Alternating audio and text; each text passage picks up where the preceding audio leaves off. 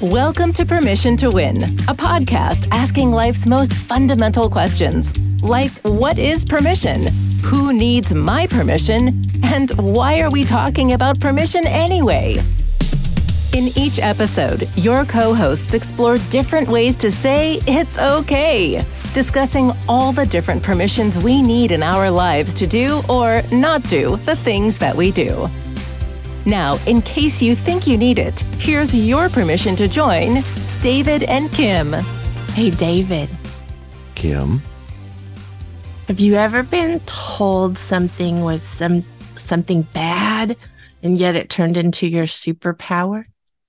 You mean like producing a podcast Yeah, like producing a podcast. called Permission to Win?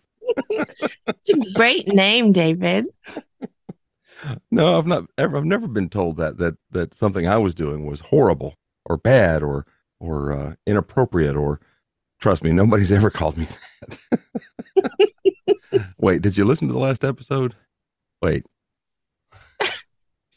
I think there are millions of people out there that are told that they have a certain little um thing, I'll call it, that's a problem, and it's actually possibly their superpower and they didn't know it. it might it might be.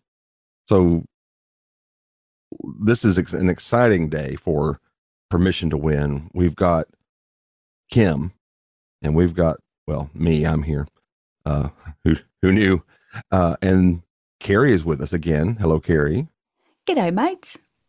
and we have our first, we'll call him external guest. His name is Paul Farmer, a great friend of mine who we have worked together in our muggle jobs before, and we still work together on the side doing some things. And he lives here in Tennessee with me, and well, not with me, but near me. Anyway, either way, it's however you want to work with that.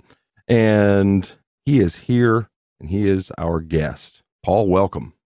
Thank you very much, David. I'm so excited to be on your show. I've enjoyed listening to these podcasts, and uh, it's quite inspiring.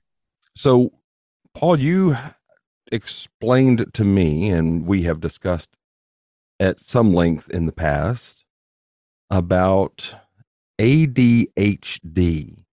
Is that a uh, another streaming service that they have out there, or what is that? Could you explain that for our uh, listening audience there? Yeah, it, it's not just streaming; it's pay per view. I mean, it's it's living life in, full panoramic color. You know, Panavision. But uh, no, it, it's an interesting uh, topic. Uh, you've heard people use the word ADD or ADHD, and it's commonly misdiagnosed because every time somebody sees a hyper child or a uh, adult that's fidgety, they automatically assume they have ADHD. And that's not always the case, but it can be. And the term itself stands for attention deficit disorder. And uh, that's ADD, and then attention deficit hyper dis, hyperactive disorder. However, the DSM, which is the primary manual that everybody goes to for psychological uh, diagnoses, it stands for the Diagnostic and Statistical Manual of Mental Disorders. And the fifth edition calls this attention deficit hyperactive disorder. And they umbrella all of these different uh, conditions under one header of ADHD now. And their logic was it used to be that people that were hyper on the outside were considered the ADHD, and the people who were calm on the outside, but you know, kind of out of control on the inside were ADD. But now they're all just ADHD.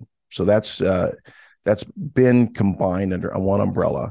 But as somebody who grew up with this condition, I didn't even know it. I didn't even believe in it until I don't know around, uh, I guess about 12, 13 years ago. I I went back to college late in life, and as I began, you know, studying, I as an adult that was responsible and trying to uh, put together why I needed to pay attention in class and why I needed to focus during test taking and things of that nature, I found that uh, I was struggling and there were a lot of little things that were keeping me, uh, they were preventing me from being successful. So I began studying. I went down and saw a counselor and they said, Hey, you probably need to go see somebody and see a doctor and see see if you've got ADD or something like that. So I did. And sure enough, I was formally diagnosed with ADHD. There are many, many different levels. And I, I'm not a doctor. I'm not even pretending to be a doctor. I am very far from being a doctor, in fact. But I have done a lot of study on this because it's affected my life so uh, in so many ways. But do you play one on TV? not even that, close. Okay. I, I do have a shirt that says, Trust me, I'm a doctor. so, but uh, one of the things I experienced when I first started dealing with this, I wrote several papers on ADHD in college. And so I discovered that to me, I was excited about learning about myself and learning how to leverage these things. And so I was, I began giving presentations on why it's good to have ADHD. And I had, I cannot tell you how many students came up to me or how many people came up after I spoke and said, that really encouraged me. I've always felt like a failure. I always felt like I wasn't like everybody else. And it was really a hopeless scenario. And after hearing you tell about this, it really inspired me to try and do better. Like I can really leverage this. I don't feel such like such an outcast. And my wife came and heard me speak at this one. And she told me, she said, I've got a friend at work that has a son that's been diagnosed with ADHD. He, he's really dealing with a, a, a negative outlook on life. He's very depressed and upset about this. And he was a little, I mean, he's probably nine years old, 10 years old. And she said, Would you consider talking to him? I'm like, Sure. You know, I'll talk to anybody. So I went up there one day when they were at the office. The mom and the son came out and she said, Hey, this is Paul. This is Joe. You know, and so we talked for a minute and I told him, I said, I have ADHD also. He does, Really? I said, Yeah. You know, I told him just a few little things how I was distracted, but I said, You know what? I think it's a special gift and it's a superpower. And I'm really excited that I have it. And his eyes got big. He said, Really? And I just began telling him some of the other famous people that had ADHD. I said, you know, Michael Jordan, the basketball player, he has ADHD, and Justin Timberlake has ADHD.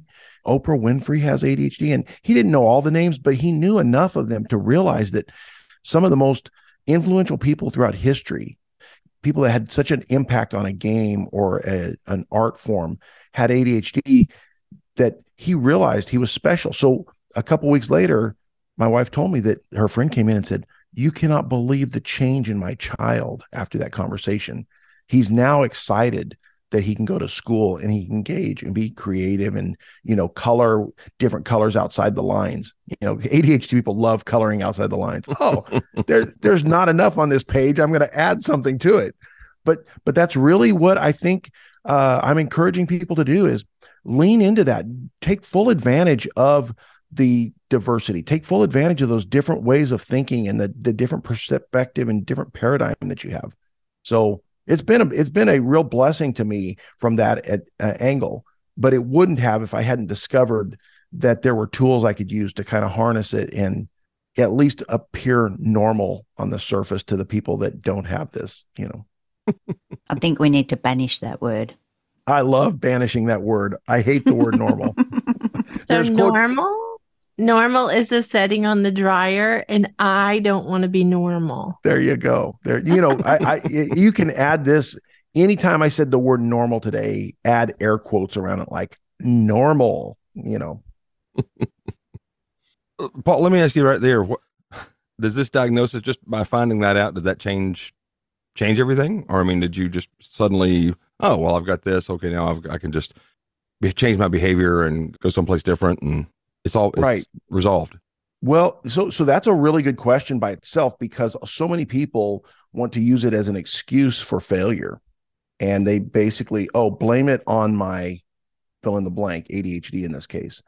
And where I have a problem with that is, uh, you know, there were many things I was successful in life at doing. There were other things I was an epic failure in. And I didn't really know um, how to approach this. And what I might compare it to is uh, you. Everybody is talking about personality test and behavioral tests like the Enneagram or the MBTI or the DISC. And when you study these things, a lot of people take the test and then they put themselves in a box and then they say, "Oh, I can't help it that I am rude. It's because of blame it on my, you know, fill in the blank." Or I can't help it that I'm greedy, or I can't help it that I'm, and they fill in their their weaknesses.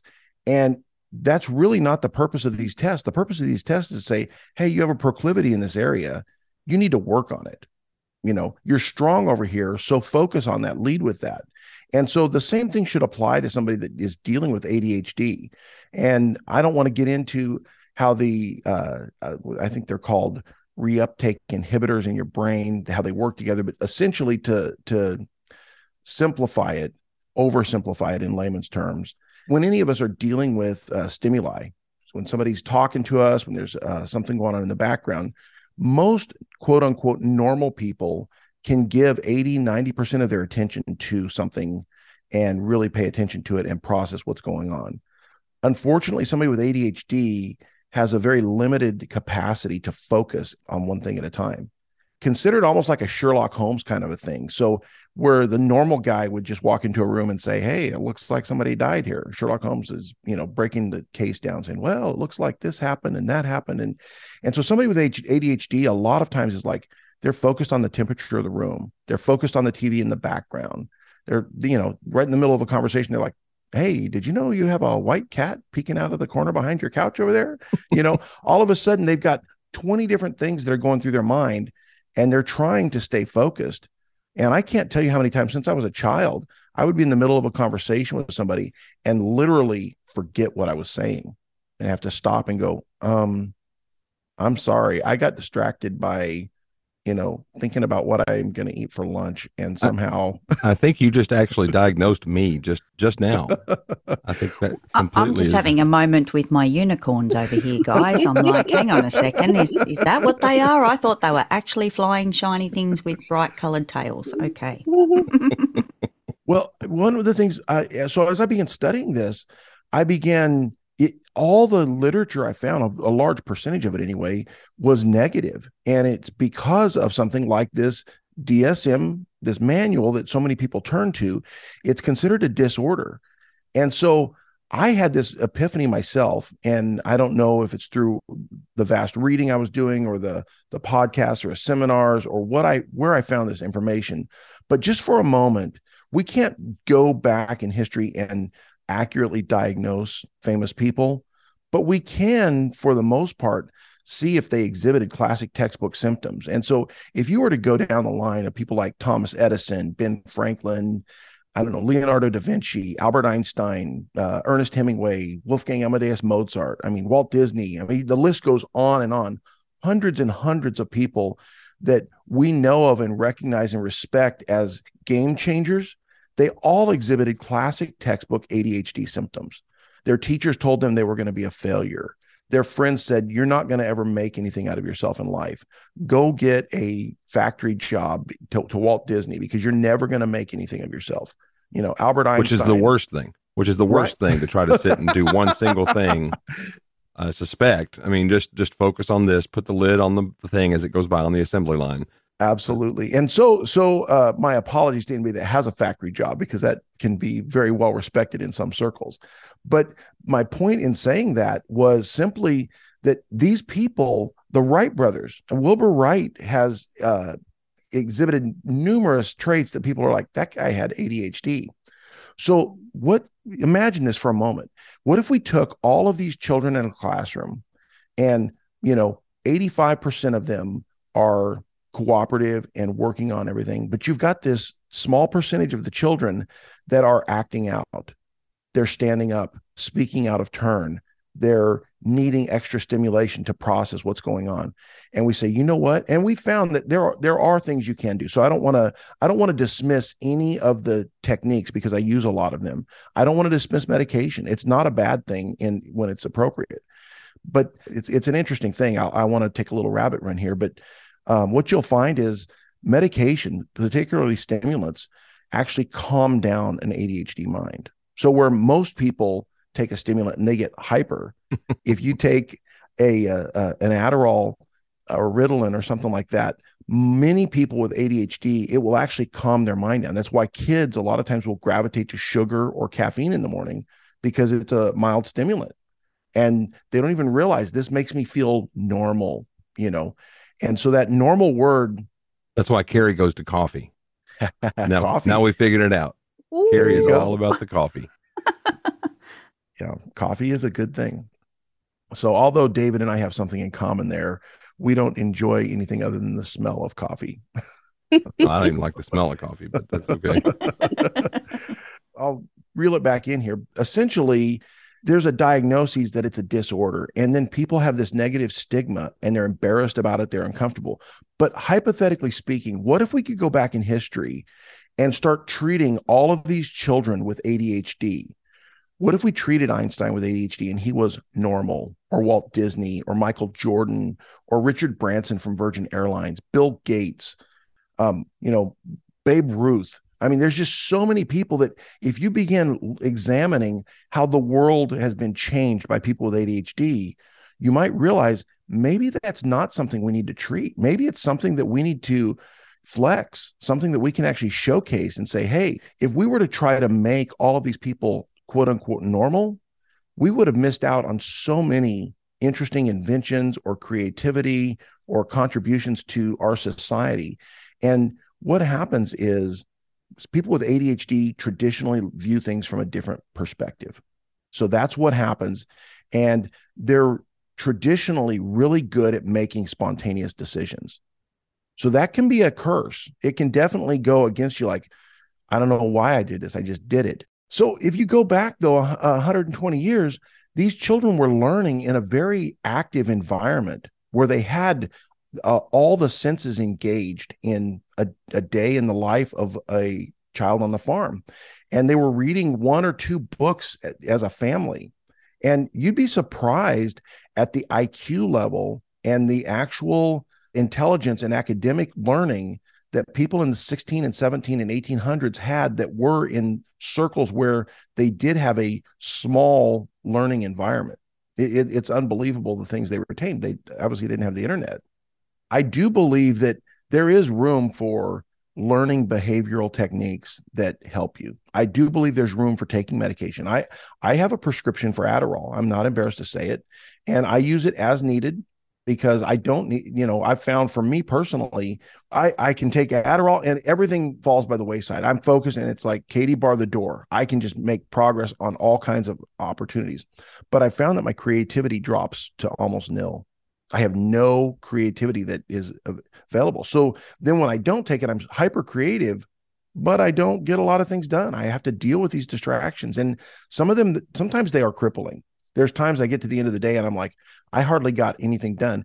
But here's something else that's interesting. And one of the things that happens with people with ADHD is they have a condition called hyperfocus. And people will notice this with their children. They'll be, you know, asking them to do all kinds of things, and the child can't pay attention to anything.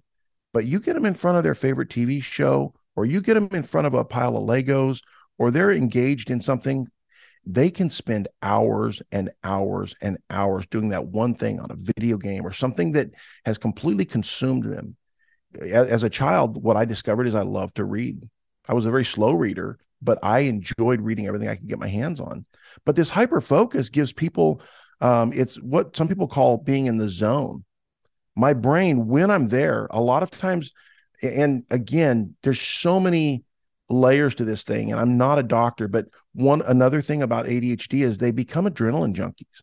They become addicted to these you know your body is a chemical factory. It releases all of these different chemicals for you to process through life. And many times people with adhd because they're reuptake inhibitors i think is how you say it are not functioning properly you end up with not getting the normal dose of adrenaline. And so you have to do something extreme to get the same dose that quote unquote normal people are getting from just, you know, you get up in the morning and you get your cup of coffee or you take a bite a big old bite of a donut or you stand up and stretch your body's releasing a bunch of chemicals saying hey this feels good. I'm happy. You know you step out in the sunshine and you're like oh today's going to be a good day. The dog comes up and rubs up against your leg and you're like hey what a cute little puppy. Your your dog is causing you to release a little bit of joy into your life.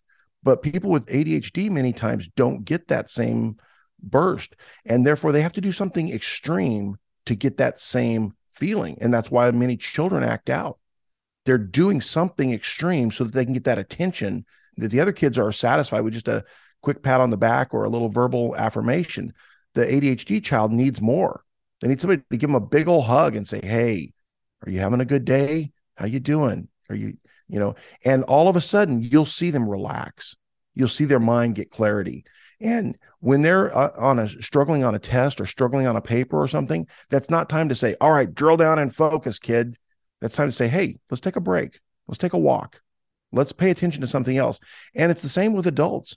You see people cramped up in a little cubicle all day long and they're going stir crazy because they're having a very difficult time focusing. So they turn to Facebook or they turn to you know something a, a, TV show. They turn to something on the radio, and they're they're not really giving their full focused attention at work. But if they they found that if they'll take a break and they'll actually completely disengage their brain for a minute when they come back, they're not just a little more productive; they're exponentially more productive.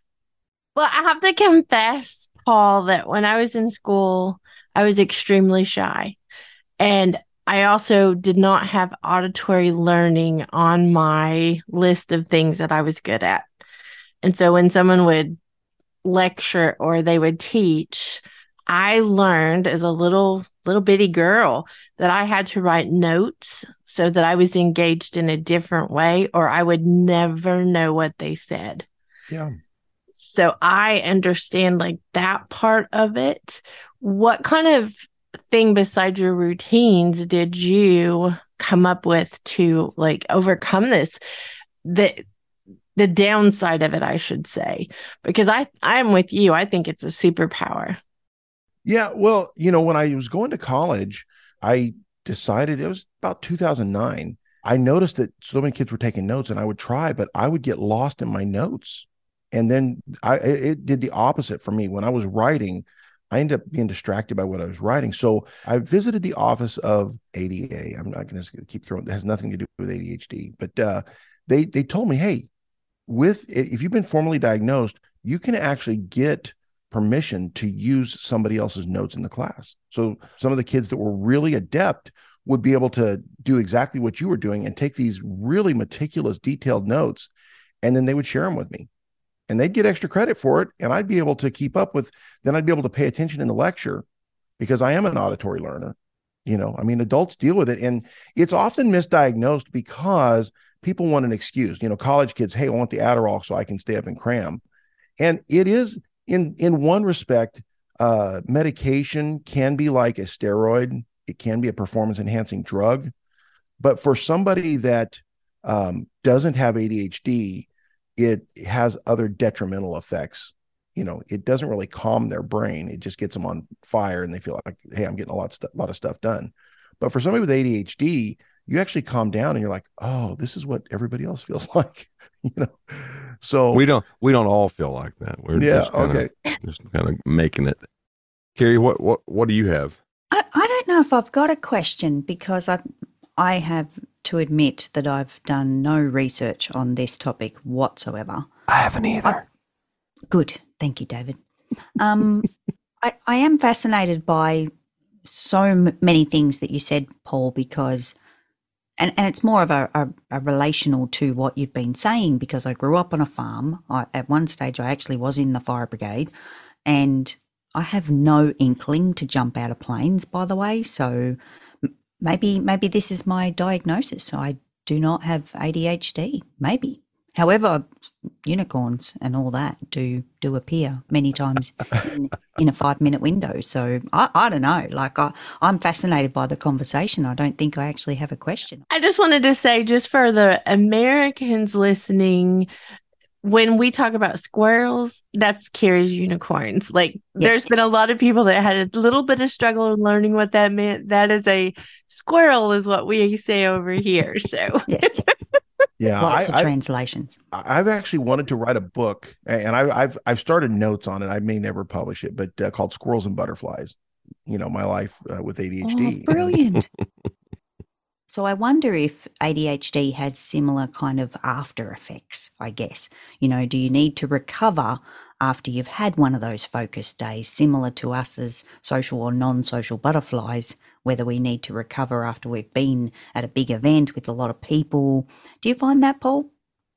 Yeah, yeah, I, I, I do. And there, I don't know. I guess the negative stigma is the thing that really uh, bothers me the most is uh, automatically it, it's a bad thing. And I would really encourage people that that do experience focus issues if you think you have it, go get formally diagnosed because it will give you tools to not only be successful combating those personal things you're dealing with, but publicly, you'll be, I think you can actually lean into it. You can actually flex and show some creativity that exceeds uh, what your normal expectations would be, and you can leverage those gifts instead of look at them as a you know a, a deficit or a disorder. We I've mentioned several times uh, on the show uh, life experience and what you're sharing with us, Paul, is that you learned how to deal with what you didn't have diagnosed in certain ways, but then once you got mo- the more of the diagnosis, you could understand. You had quote unquote that I'm going to call it permission, just because that's what the show's about. But you had that permission, you had that diagnosis, you had that understanding, so you could apply to oh, because this, then this, and you could either create these background solutions to help you focus or help you do a thing. But I go back to what I've said several times. It's that life experience. You've you've gone through enough and now it's kind of responsible for for people to catch on to the idea of could that be me? Not that we're trying to diagnose the world, but could that be me? Do I need to look for ways to put this stuff in a lane? and and give it give it a direction so I can aim it at a problem and s- solve all kinds of great problems. I guarantee I would think Steve Jobs, for instance, probably had the ADHD tendency and just made the world different. Yeah, yeah. I, I, I do think so. And I think that for me, you know, obviously I'm not an expert. I probably mispronounced things and said things wrong in here. And that's I'll okay. Cancel the me. show. Cancel the show. Just delete everything. But in in the grand scheme of things, if I hadn't found some tools, there there is a large percentage of people with ADHD that end up in. Uh, here's some interesting statistics. People with ADHD are significantly more prone to abuse drugs. They are into experimenting. They there are people that end up in a very very racy relationships very dicey situations because they need that adrenaline rush and they need that engagement. And as soon as that wears off, they're on to the next relationship. And so they end up developing habits that are very unfortunate and bad habits. There's people that experiment with alcohol, obviously. And uh, so there's a large percentage of people that have been labeled in life and ended up believing the label that was applied to them and said, okay, I'm, I guess I just suck at life. I'm just not good at it. And therefore, I'm I might as well not even try. And that's where I've really been inspired by your show and your podcast about giving yourself permission to deal with the things in life that come against you and say, you know what? This isn't ideal for this scenario, but I'm going to barrel through this. I'm going to get through this one way or another. I'm going to figure out a way to just, you know, try to take one step at a time and it may not be perfect and I may not do it as good as the next guy, but I'm going to get it done. And I've found that, and many times, if I can leverage that, I can actually start showcasing the things I'm good at. And people are like, oh, I didn't know that.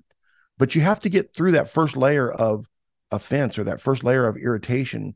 And so I'm very honest with people. Hey, I've got ADHD. So if I'm going off track, rein me back in. It's okay. And it doesn't offend me. I can't have my feelings on my shoulder because I know that this is a condition that other people don't always deal with, but it is a reality for me. And if I don't do that, then I have to deal with the consequences of that. So, um, yeah, I, I, I did not introduce myself at the beginning of the show, David. You asked me to, and I didn't say a word. Should Deconstruction right is our favorite. We love anything deconstructed. you are you are on track, Paul. so, Paul, what what what is it that you do now? David, I'm so excited to be on this podcast today. This is Paul Farmer coming to you from White House, Tennessee. So, normally, my day job, I am a digital marketer.